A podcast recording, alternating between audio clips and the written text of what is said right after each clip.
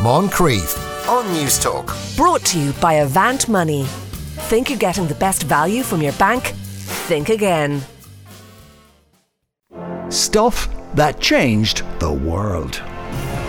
The mobile phone, the internet changed the world. Penicillin, I would have thought. I would say sanitation. It changes everything. Simon Tierney uh, joins us once again to talk about something neither he nor I have any use for, given our bodies are so svelte and perfectly formed. Uh, it is, of course, the girdle. The girdle, yeah. It's, Yeah. it's interesting that you mentioned that, Sean, because we kind of imagine it as something that you put on if you want to, let's say, redistribute some holiday weight Yes. around the body. A little bit of Christmas maneuvering. Yeah. um, and uh, that's what it kind of, you know, you think a girdle is. But for most of its history, it had really nothing to do with uh, bodily weight distribution at all. Um, it was variously um, a religious relic uh, to help with the delivery of baby, or uh, most of the time it was simply a fancy belt. Right. Okay. I thought I always kind of thought uh, assumed it was sort of an old-fashioned Spanx. Uh, really. Which, Well, is... let's let's let's go to the Bible first, right? Okay. If I was to say to you, gird your loins, Sean, Yes. what would you do? I, I I see. I thought that you would kind of stiffen your legs, getting ready to leap into battle. Uh, um, Yeah, exactly. Yeah. you would.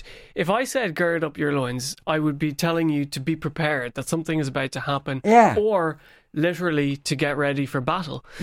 And that comes, uh, it's in Proverbs in the Bible, uh, gird up now thy loins. And um, what it's referring to is the tunica or the tunic that would have been worn um, in antiquity, which was very difficult to do any manual labor in um, if it wasn't properly girded. Okay. And this means that the girdle was acting like a belt, right? So if you were ungirded, um, say in ancient Rome, if you weren't wearing your girdle, it probably meant that you were on holiday or you'd finished, you'd clocked off for the day and you were home. Kind of like we might loosen the belt a little bit when you get onto the Okay. couch of an evening and kind of let it all out. So, um, but if someone said to you, gird up your loins, that would mean that you would take the tunic and you would wrap it around underneath your legs and pull it up and then put the the girdle around it so that your your loins are exposed. I actually uh, like what is a loin? Like I, when I think of a loin, yeah. It's like what are you having for your dinner? I Uh, know yeah. a loin of beef or a loin of ham we kind of think of, but we like you have loins, I have loins, Yeah. we all have loins. We should be open about that. We should be. So, so it, it was kind of if you like that. During the day, you might be wearing what looks like a skirt in today's parlance, but every now and again, you could you could use your your girdle to tuck all that in, so you could move more swiftly for whatever reason. Yeah, it actually looked more like shorts um, as opposed to a kilt because you brought the the tunic was so long, you brought it through your legs and you wrapped each side around each leg. So that was what a man did. Um, and you're basically covering your loins because the loin is the side of your torso stretching from your hip down to the top of your leg. That's what your loins are. Okay. And when you gird those loins, you are wrapping that tunic around so that you your legs are free to move really, really quickly if you need to run or if you need to do some sort of manual work. That's what you're girding. Right. Okay. But it seems as if that that's one use of the girdle. Were there were, were there lots more different uses for girdles? Yeah, yeah. I mean, I think I think uh, it's worth mentioning that the girdle, the birthing girdle, was something that was very popular in uh, the Middle Ages. There's one particular girdle um, in the Wellcome collection in London. Um, which I had the good fortune to see a few years ago. And this is an extraordinary relic, Sean. Um, it's well documented that birthing girdles existed in the Middle Ages, but there's very few still in existence. This one is three meters long and it's made of sheepskin. All right. Okay. And this would have been wrapped around the loins of a woman giving birth, and it had um, prayers from saints written on it, different charms, and this was to protect the mother during pregnancy to deliver a, a healthy baby. Obviously, giving birth at that time was a very, very precarious endeavor, and um, this was a way. Now, it's amazing what archaeologists discovered milk, honey, and egg on this birthing girdle. And they it, this is just tremendous historical sleuthing, right? Because those three things were fed to women while they were in labor in the Middle Ah, Ages right, because they were thought to soothe the pain um, and blood, of course, as well. Now, when the Reformation happened, um, in fact, part of um, Henry VIII's orders were that the birthing girdle was banned. So, what you see the rise of in the post-Reformation period, in at least in in England, is the clandestine girdle, which I'd never heard of before, because they were illegal, but they were really, really important part of something that a woman would wear during childbirth. Right. Okay. And and they were banned because they were seen as some. Uh, They were of seen as Catholic, yes. Yeah. Wow, and, and it's amazing that so few of those kinds of girdles survive. Then, if they if they were so common at the time. I think they didn't survive because they were illegal. Um, but um, so yeah, I mean that's you know the whole birthing girdle thing is a big deal. You know we've got the girdle of Thomas in Prato in Florence, which is wheeled out a few times a year. But then in mythology and legend as well, we have um, the girdle Aphrodite. The goddess of love, lust, and pleasure, to give her her full title. Same word three times, but yes. I know. Sean. Lust and love are two very different things. Um, Aphrodite was uh, gifted a girdle by Hephaestus. Can you imagine giving a woman a girdle as a gift? Anyway, uh, not a great look, is it? But she was so fond of her girdle because, famously, she used to wear her girdle for two reasons. First of all, she wore her girdle to write her poems. As you do. Her Yeah. poems were no good when she wasn't wearing her girdle. They really Sure. helped the literary process. And she also famously wore her girdle very high in her bosom to accentuate her assets, to make her even lustier as the goddess of lust. Right. Okay. So that's a completely different use for yes, uh, uh, so for a girdle. we're that getting instance. very different things here, Sean. Uh, now, in Rome, though, was it was it a sign of of virtue, that of virginity, I should say? Yeah, it's funny that Yeah. because we're we're going to complete other end of the spectrum. The bridal uh, the bridal girdle was a big deal in ancient Rome, and I'd never heard of this before. But the morning that a girl was due to get wedded.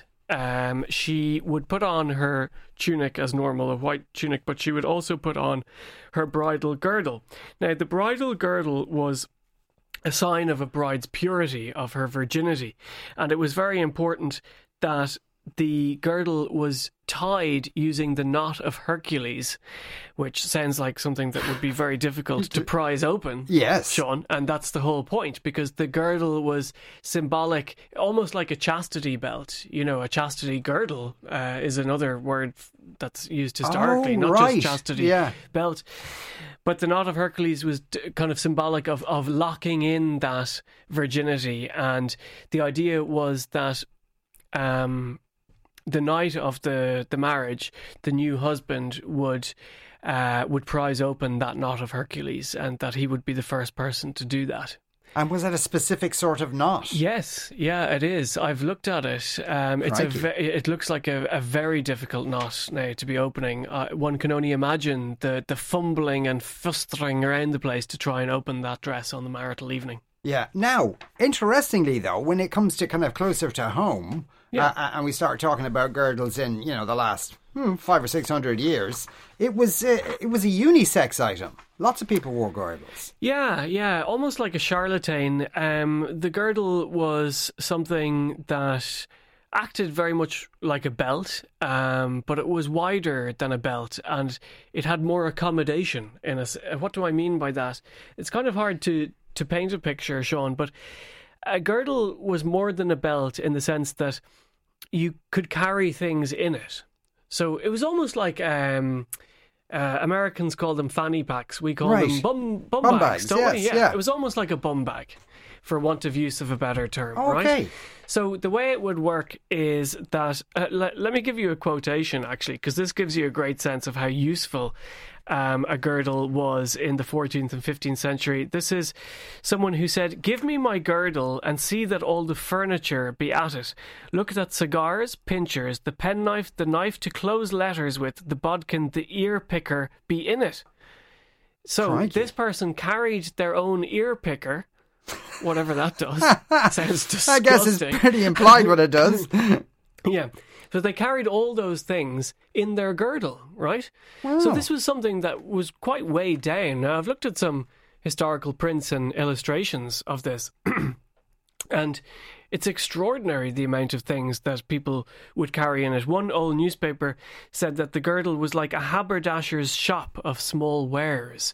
So you can imagine almost like a, a tool belt carrying all these things around with you. But it was also it also had a symbolism about it because people would carry their coins, their money in their girdle. Um, I'm just thinking an image of uh, Blackadder Series 2 has come to mind that Edmund Blackadder carried a girdle with his monies in it, his coins, um, if that helps to paint a picture. But um, when a man went bankrupt or a woman went bankrupt in England during this period, they would be forced to remove their girdle in open court as a sign that they had forfeited their estate. That's how symbolic the girdle was as um, a repository of a person's uh, wealth. Okay, right. So you have a girdle, which is kind of like a utility belt, um, uh, sort of like what Batman has. But uh, and it- it's did it become a Was it then a fashion item, or did it? Was it one of those things that kind of became less useful as time went by, but remained as a fashion item? It was certainly a status. Uh, it certainly showed off your status, you know, depending on how decorative your girdle was. But certainly by the late 19th century, something happens to the girdle is that it becomes entirely internalized so that you don't see it anymore. Ah, And it's really extraordinary, Sean, the change that occurs between the 1890s and the 1920s in Western women's fashion. Because in the 1890s, the corset was everywhere. But by the 1920s, the corset has almost disappeared, really, and the girdle has replaced it. But the girdle has taken on a new meaning, uh, really. It has become about what we started this item talking about, about redistributing fat around the torso of the body. And, and it's um, no longer a male item. it's it's no longer a male item as it as it often had been. It was exclusively a female item. You know, for example, there was a there's an advertisement for a 1923 girdle in America which says being slim may be a matter of pounds, but looking slim is a matter of where those pounds are placed, which is a really gives us a really interesting insight into what the function of the girdle had become. It had very much become about displacing the the the fat in that middle section of the body to places where it was less obvious. Right. It was about a slim waist. That It was the about a thing. slim waist. It was about turning your back on the hourglass figure, which had been produced by so successfully by the uh, the corset, and so aggressively and violently. Really, is such an uncomfortable thing for women to wear. To the uh, girdle, which was increasingly making use and exploiting the emergence of new fabrics like nylon and elastic. Right, And suddenly yeah. you were able to do all sorts of marvelous things with the loose bits, uh, shall we say. You know, companies like Playtex um, in the 1940s and 1950s were huge. I don't know if Playtex still exists, but that was a absolutely massive company. They were able to employ the likes of Zsa Zsa Gabor um, who was their model. Um, Zsa Zsa Gabor, of course, uh, the famous uh, Hungarian American actress, and she said for the advertising campaign, "Fabulous is the word for the Playtex fabric lined girdle. You couldn't choose a better way to be lithe." So lithe is really the key word there, isn't it? Yeah. Yeah. And, and do they still exist then? Because I would have thought they were gone at this point. Yeah. Foolishly. So, um, my understanding is that girdles do still exist, uh, Sean. Now, um, I certainly am not an authority on this. Um, we probably need some female female input here, but uh, I understand that things like this do exist, but they may not be called girdles anymore. Girdle is a very old-fashioned word with perhaps negative connotations. Yes, Um, but okay. Spanx and all these kind of things still exist to Yeah. perform pretty much a similar function. Yeah, because a, a, a, a, a girdle. Yeah, so there's no like definition of what a girdle technically is, or at least what it should be made from well, at this stage. like in the 1920s, when the girdle came into fruition with this function that I'm talking about about slimming the body, like this, is- it's a quite a complicated contraption. Like this is something that you had to clip on to the top of your stockings, where the um, corset was very much the upper part of the torso. You know, the 1890s to the 1920s, it's about moving down towards the bum. And by the 1920s, that girdle, like it's really, it's around the bum area and the, the loins as well, and the, the, the bottom of the torso. So uh, nowadays, I don't think you'd have all those underpinnings and clippings as much as you used to have because uh, materials have advanced and we've got all sorts of elastic products that probably do the job of those underpinnings in the first place. Which is, yeah, pretty much what um, Spanx are uh, made of. Dee says, I read somewhere that uh, girdles were purported to have magical properties. Uh, somebody else wonders, was the bra born from the, gir- from the girdle? The bra has to be invented by a man. Uh, first thing I rip off when I get home. Shocking, uh, says uh, one texter. Uh, are there, yeah, I, I many uh, women have we- we've kind of discussed that before. Many women like uh, uh, uh, find huge relief in doing that. Uh, are there many historical girdles still in existence? Uh, that well not many from the sounds Well, of things. the the one in the Wellcome collection, which is a fantastic museum in London, has that medieval birthing girdle. Absolutely, yep. yeah and st philomena's cord or girdle was worn by pregnant women as late as the 1950s Wow. Okay. So uh, that's been around for quite some time. And uh, there's a famous cider apple variety called Slack Ma's Girdle. God knows what that means. But uh, um, Yeah, and I mean, we should say, you know, that girdles they do still exist for men as well. Um, some men do wear girdles, so they, you know, if you want to redistribute that Christmas weight, there there is a girdle to do that for you. yeah, if any men particularly are listening, wearing their girdle right now, please send us a text to 53106. Uh, With an image. Uh, with an image. Simon, thanks a million for coming into us. Simon Tierney there. We're going to take a break. Back in a couple of minutes. Moncrieff on News Talk. Brought to you by Avant Money. Think you're getting the best value from your bank? Think again.